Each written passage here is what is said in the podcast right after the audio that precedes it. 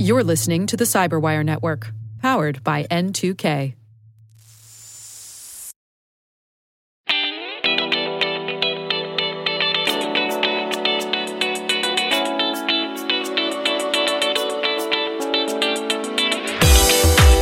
Hi, I'm Brett Arsenault, Chief Information Security Officer at a little company called Microsoft. Recently, I was approached by some customers who were really struggling with the complexities of the security threat landscape. In particular, just looking for practical advice. With the increase in threats, with the changing landscape and digital transformation that's going on, people were really trying to understand from experts, what could they do practically that would actually help them in this new threat landscape we're living in today? And I realized how fortunate I am to have met with some of the sharpest minds on this topic, whether it's competitors, vendors, internal Microsoft people, government people, who all share a vision for a mission on how to better protect ourselves. This created an opportunity to take some of those learnings and share them in this podcast series. Hopefully you'll find this interesting. I know I'll learn a lot from it. Welcome to the podcast, Amy Coleman. Thanks, Brad. I'm thrilled to be here. I can't think of a more interesting topic, obviously, with everything going on with COVID and people in many parts of the world returning to work. And we always think about this in people, process, and technology. In my role, a lot of times I'm cast as just a technologist, but obviously, being part of the COVID team, we think about, our people in particular is one of the most critical assets we have in any company, but certainly here at Microsoft. And so as we think about both when COVID first happened and we were sending people home and the return to workplace, how do we keep people productive, secure, and healthy is such a key part for us. And I couldn't think of a better person to talk to than you, Amy, from HR and how we think about our people and make sure we do all those things and all the lessons we've learned. And I mean, you've been amazing in leading this effort as part of the COVID response team. So I just was really excited to talk to you about it. Thanks, Brad. I'm happy to be here and happy to know that people are on top of your mind, less than security and other things. But yeah. Thrilled to be here, and it's been great to be working with you and your team through the COVID response. Yeah, exactly. When I took the role from the product team to this side of the business, we did say crisis management should report into the function because how you respond to a crisis for a security event or a natural disaster or even pandemic was part of the planning, there's a set of consistent things you have to go do, a set of principles we guide ourselves to. So, I think that's been super helpful. I think about your role, and when you go back to January 2020, even December when we first started seeing some of these things, like maybe just play back from your perspective a little bit on, what were the initial conversations like and what you were thinking, thinking about representing all the people for the company. Yeah, it's a good question. It's like many other things at this company, sort of how did I find myself in the middle of this response team and what was it like back then? Now that we're, 14 months from there. And I remember the day as we were starting to, if I think back to that time frame, as we were starting to think through sending all of our employees home, which, at the scale, 140,000, I don't know exactly the number we're at, across 100 plus countries, sending everybody home or sheltering in place, sending them from the office is probably a more accurate description. And I remember getting a call from one of my favorite attorneys saying, hey, we have this team that's come together that I think you need to be a part of. There's various people in HR, including our public health expert, but there's nobody sort of pulling together what is the HR response going to be and all the issues we're going to have with all the movement of people, and hey, could you join this team? Little did I know what it would become a bit of a full-time job. But if I get myself back to that place, I think about the scale in which we were trying to do this. So that's how we sort of formed this team that came from across functional parts of the company, from real estate and security, from HR, from our legal partners, and obviously a lot of people, Brett, on your team, we started to come together to deal with not only sending everybody outside the office or home from the office, but then what and now what? How do we keep our employees safe and healthy? So it was a big, undertaking if I really kind of look back, which I haven't quite honestly done a lot of reflection just yet, since we are still in a pandemic state, literally across the globe. We had people move to working remotely in the 48-hour window. And I remember our, CFO said, hey, how do we make sure people are being productive? That turned out to be a lot easier than people returning to workplace, because you do it, like it's everybody en masse essentially for us in 48 hours to, varying locations, countries, styles, et cetera, for how people are returning to workplace is very, very much more fragmented. So how did we make the decision? Like, what is our current policy for as we are bringing people back? Because you hear about this, flex work time and flex location. And so maybe a little bit of the thought process, because you guys really drove the new model we're working towards. So I think it sounds kind of crazy, but we really sort of relied on maintaining our culture through this. Who do we want to be? Who are we now? Who do we want to be in the future?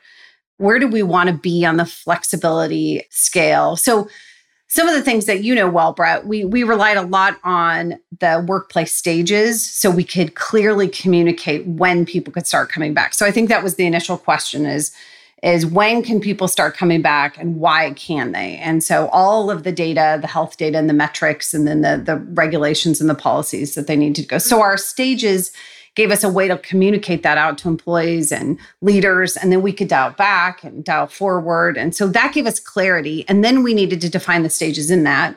And now we're at that place where we're really we're facing in the next couple months where most employees may come back in some way, shape, or form. So how are we thinking through what really is hybrid? So I think the way that I look at it is really, and you talked about it, sort of that people. We have a physical spaces, places, and people, and processes is some of the ways that we're really looking at it. And on the people side, we're starting with policies and we're starting with principles about how do we look at flexibility? How do we look at remote work? What are our beliefs about where employees are most engaged? So the interesting thing about this pandemic is it really cracked the world open to say, hey, our employees can be more productive or be as productive if they're most engaged. And if you live and work where you're most engaged, we will get more discretionary effort. We will get more engaged employees. So we started with some of those principles, and maybe those are more beliefs. And then we started to build what are policies on the ground. And as you know, Brett, that's when it gets super complicated because of the breadth of our businesses, because of the breadth of our reach of the globe. And now we're starting to really work on how is it going to work, literally. Like, what are the practices? And we spend a lot of time in the tactics to say, okay, when somebody comes in, what do we think about shared offices? What do we think about open space? What are our employees saying? How are we listening and responding? So I think there's a lot of things in our, we've just started to share our hybrid playbook, as many companies have, because I think this hybrid, along with the pandemic, really transcends competition. So we're all trying to share with one another, how are we going to crack this hybrid paradox and really get it right so we have an amazing workforce who are amazingly happy in a perfect world? Yeah, no, it's totally get it. I'm curious, because you mentioned the workplace stages. Can you just share for people that is what the stages are? The principles behind it is since employees have the unique ability to continue working from home, like you said, Brett, because we are sort of privileged here in tech on that front. And I'm generalizing with most employees. We know we have a lot that are essential workers that needed to and have never left the office. But the plan was really to slowly ease back into the workplace to ensure that our essential on-site workers are kept safe, while we're also supporting the communities in which we work to recover quickly. So we have 6 stages on the dial. And to really support this hybrid approach, we rolled those out so employees and leaders could understand that. So stage 1 is closed. So really only security is on site. Stage 2 is mandatory work from home unless you're an essential employee. Stage 3 was working from home is strongly encouraged. Stage 4 is soft opening. Stage 5 is open with restrictions. And stage 6 is open. We've modified that as we've learned more about COVID, how it actually reproduces the different variants. So again, that public health team, the data scientists have really helped us think through keeping employee health and safety top of mind in all these different stages. Yeah, that's super helpful. And I think that obviously we've talked to a number of companies, like you said, because the pandemic sort of transcends competitive nature and sharing how we can, the rising tide lifts all boats in these scenarios. Speaking of the global nature and the variations, both in regulation, but also in, health status of different locations. I think a good example, I think Satya recently in the stuff we were doing, our CEO mentioned that in China, for example, 81% of our employees are going back to the work site 3+ days per week compared to pre-pandemic time. I know I get to look at these numbers every week. And then in Australia, in-person attendance is just 19% of what it was pre-pandemic. And so where you have similar stages, but very different culture, different views on how to go do that workforce. A little bit, if we could, just how you think about that, relative to, obviously one size doesn't fit all, but I'd love to hear your thoughts on where the cultural attributes are and how we support that.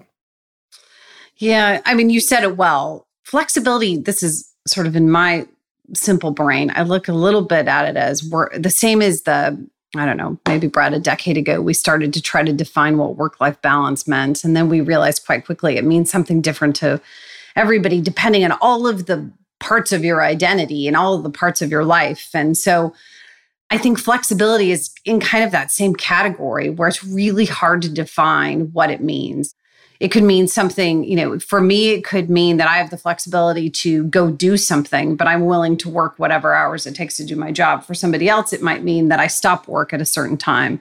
For somebody else, it might mean that, I live near the community that, I most identify with. So I think we're finding that it's really hard to define. So listening to our employees is our best bet in helping us define at least the groups of flexibility that we're starting to think through. So I think about those as the dimensions you probably saw on the hybrid playbook, which is, about work hours, workplaces, and work types. And so, again, it's not a one-size-fits-all approach, but we can categorize some of these things to really harness what can we do about it. And also, we've learned a lot, Brett, this. We've learned a lot about, okay, what do we lose if everybody scatters across the worlds and works wherever they want to? Satya has talked a lot about burning social capital. So we've also done a lot of work with the Future of Work team to try to understand, but when is it most important to be together? And when is it okay to all be, in different places, but we're all on teams together? And so we're learning a lot about what flexibility really means, both at the individual level, at the team level, the business level, and at the company level. And I think we'll continue to learn more. The one thing that I tell, all of sort of my HR peers is how do you listen to your listening systems? We are so lucky to have so many people analytics arms. And Brett, that we're always trying to figure out where all the information is so we can bring it together. But, how do you hear from your employees? How do you mine the data that your employees leave in the system in an appropriate way? And then how do you get insights from all of those so we can actually make policies and practices and places and processes that work for our employees? So it's going to be a continuing challenge about what flexibility is. But I think, we're in a buyer's market here. The talent is going to decide its terms. Our current talent and our future candidates. So we've got to get flexibility to a place where people see their ability to work in whatever way they can in the business and the role that they're in that works best for them. Yeah, it's interesting. I love the way you phrase that around the we always refer to the digital empathy or the listening systems we've built that are built inherently into the tools and systems we have. But then secondarily, I know we did a lot of different survey things as well. And I think there's a couple of good examples. As a good example, one of the things that we do in technology is we look at pull requests or code check-ins as a unit of work of productivity. And we would see during the shelter-in-place period that number kept going up. And so we actually saw people doing more check-ins. And then we got worried about, well, this is not right. People should be taking more time. We're worried about them taking time off. And then when you actually went past the data which showed pull requests, you would see things like, no, it's my way of coping. It keeps me from, either watching the news or whatever it might be. But for some people, it was their escape mechanism. So I think it's has really challenged what inclusive thinking really is and really, trying to understand what people are doing. That would be a really good segue on this digital listening system. I think there's two things. There's some of the things we've done in product, like workplace analytics. But you obviously run a massive survey system on a global level to try to understand and keep your finger on the pulse of what's happening. How are people feeling? Any insights from, to share with listeners on when to survey and when to use, analytics built into tech? Yeah, it's a great question. And I'm, lucky enough to work alongside a bunch of super smart data scientists and analytics that have folks that, along with some of the workplace analytics that you mentioned, that can get sentiment. So there's a couple of ways that we've been thinking about it, which is do we see a trend, maybe using your example of workplace analytics, do we see a trend on something about how many quiet days or how many non-meeting days do you have? And then can we use that trend and get employee sentiment around burnout if we have a hypothesis about burnout, which I know everybody's sort of talking about in the last year now, is how digitally exhausted people are, video exhaustion. You know, the term sort of living at work has, used to be like, oh, you slept on the couch if you had a big deliverable the next day. Now work is everywhere. And so I think we found a lot of power in having hypothesis and then getting employee sentiment. And Brett, you know this, the challenge is what's your end size, who's responding, what's the signal amongst the noise? And so I think in HR, we spend a lot of time on that latter one. What's the signal amongst the noise? And how do we not over-survey? As you know, we have many surveys that by culture or by region, they want to know something more. But we're really trying to get it to a place where we can have it at the company level and not get survey exhaustion as well. But that's been one of the most powerful parts of being able to address different communities' acute needs, and like people with kids at home. That's how we figured out really quickly that was an acute need in our community. How could we help? And well-being has become something that's super top of mind. And that a lot of that came from our listening system and trying to figure out that signal. Yeah, actually, now you're hearkening back. I remember when I first started the company. I think it's when the earth cooled, but I remember them giving me what my boss said. Hey, the cool part is we're going to let you expense the sleeping mat from REI, and I thought that was so cool. And then someone said, "That's cool. Like, how is that cool that they expect you to sleep in the office?" That was 30 years ago. We're not that company now, but I thought that was the coolest thing. I was going to get to expense my sleeping mat. Right. The more things change, the more they stay the same, I guess. Yeah, it's pretty amazing. But I think that listening system, like you said, we learned a lot of things. So I think this has been this data has been amazing, and we had, telemetry on things like, how many meetings people were having, and were they shorter or longer, how many hours a day, two-party calls, which is that's a person using Teams to just call one other person, which is a replacement for the hallway conversations that used to happen when we were on premise. How did you see that play out, like relative to, for example, individual contributors versus managers?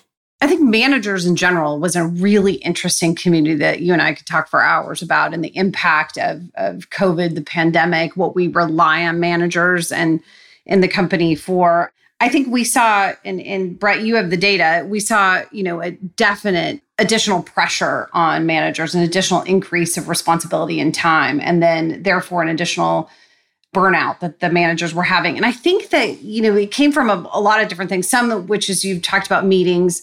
That's a big one. Without the ability to do drop by, pick up the phone, everything had to be schedules, everything had to be meetings. We also were asking our managers really early on, and it's something that I don't think we would change because they're such an important community. But as I mentioned at the very beginning, we asked, we had leaders that were coming out and communicating for clarity, to reduce uncertainty, to increase trust. But at the company, as big as we are, when we still try to do personal leadership at scale, your day-to-day work is most impacted by your manager. So we were also at the same time asking managers to really lean into their employees.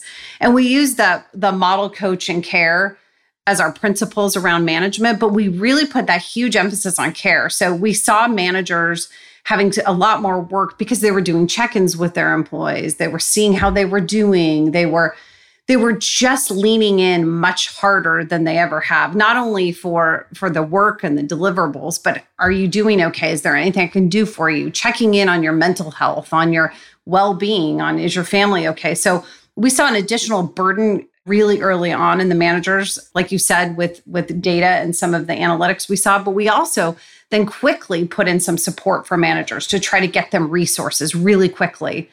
Things like check-ins and team agreements, really simple things to help managers. Okay, maybe it's not really clear to me how I go check in with my organization. So we were giving them some resources to help do that.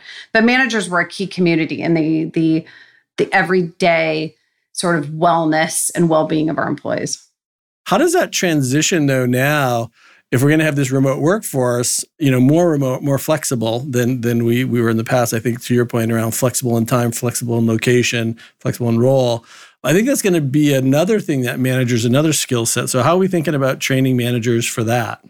It's a great question about, okay, so what does the manager role look like in hybrid?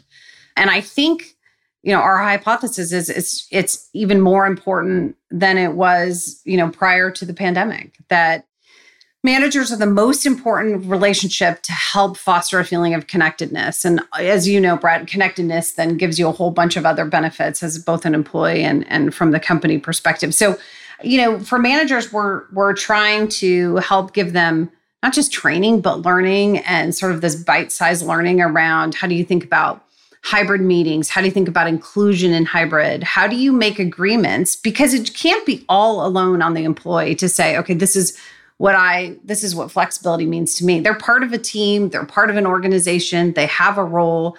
So the manager does have an ability to say, let's make some agreements about what it's going to mean to be flexible in this team. And things like, let's say we're all local. And I don't even know if there's any teams like that anymore, but maybe we say that we all come together on Mondays. And so that's part of our team agreement. And maybe some of our other team agreements are, we always have somebody in the meeting with us that's, you know, the inclusion ambassador or the facilitator to make sure everybody's got their voice heard.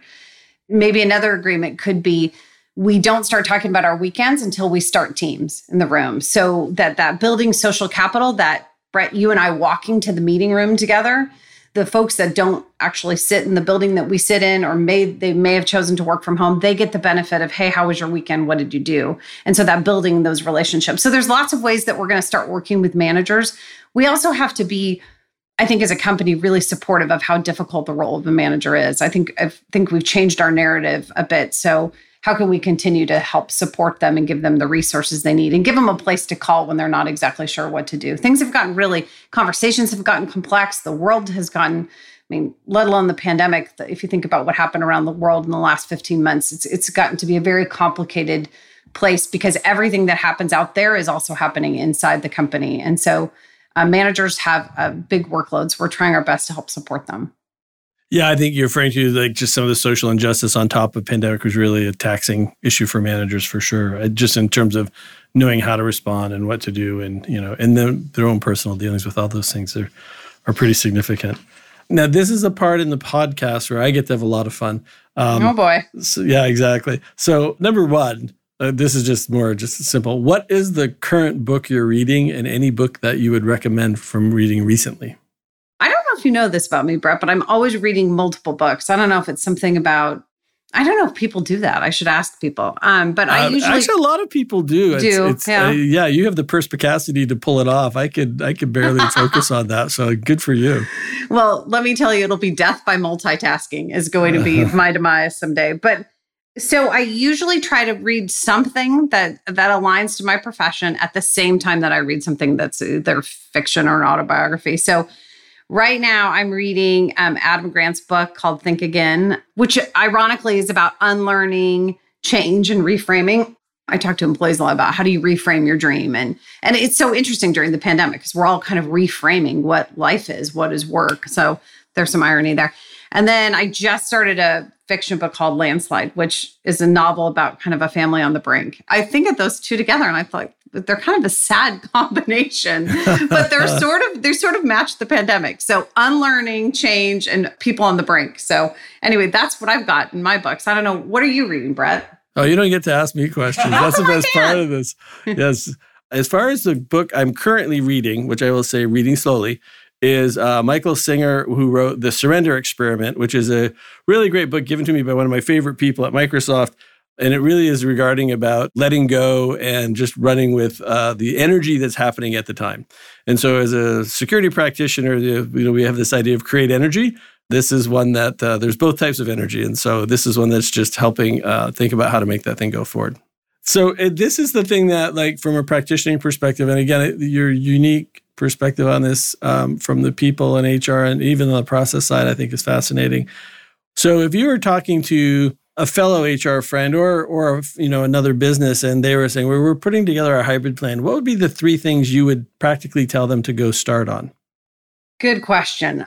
Number one may not be super when it comes to sort of practically and tactics, but I would say you could either say growth mindset, Brett, like you said, or having a learning mindset or a learner mindset. is absolutely foundation for forward momentum on this stuff. I've had to challenge a whole bunch of things that I've thought, that I've felt. I've had to challenge a bunch of things that the company has. It's really interesting to think about now as people are starting to return, to think about and plan for returning to the work site. I mean, your muscle memory is super strong, right? All of a sudden, you can even visualize, like, things are going to look the way they used to look, and there's no going back. And so let's take this as an incredible opportunity to be part of one of those companies that not only, like, is successful in hybrid, but can define what the future of work looks like. So it's me constantly. I would say constantly check your biases, check your mindset. Check how you feel about people working from different places. Check about hiring. There's a lot of things about really having a growth mindset to push forward. The second one I would say is listen with empathy. And you know this, Brett, you've been talking about as a leader and what they used to term as soft skills, which I don't think is actually, I think they're much harder than yeah. the technical skills of leadership, but really listening with empathy. How do you hear? How do you put yourself in someone else's shoes? How do you understand? I think that's super key. And then the third one is really about the power of modeling. Someone like you, Brett, you're shadow cast long at the company. So everything you do, everyone's watching, which is, a bit of a blessing and a curse. So how do you really model inclusion and things like that?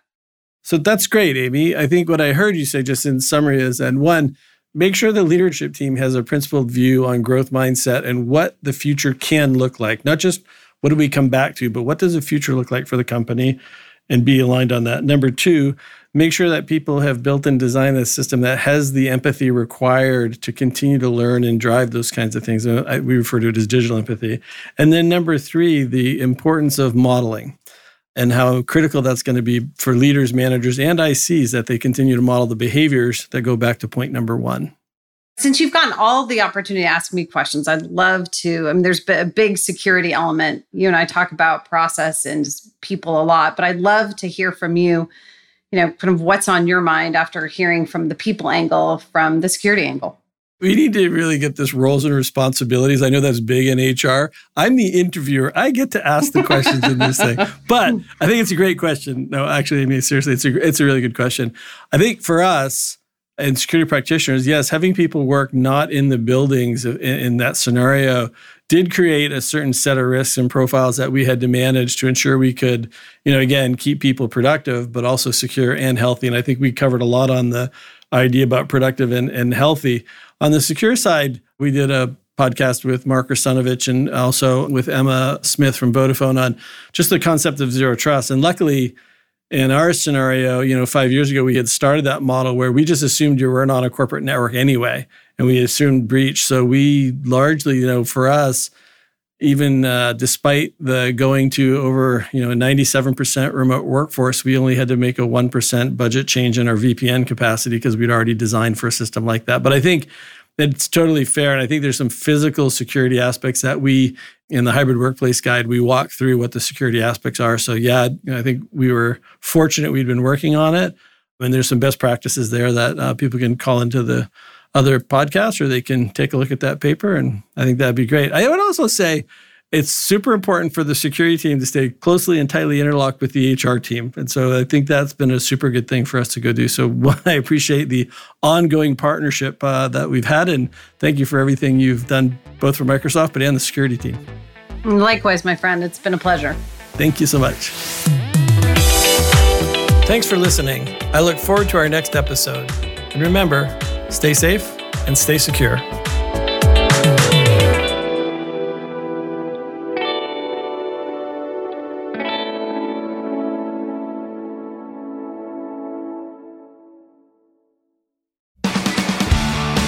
This week on the Microsoft Threat Intelligence Podcast, we're talking scumbots with Paul Melson. Believe me, you're going to want to hear this. Be sure to listen in and follow us at msthreatintelpodcast.com or wherever you get your favorite podcasts.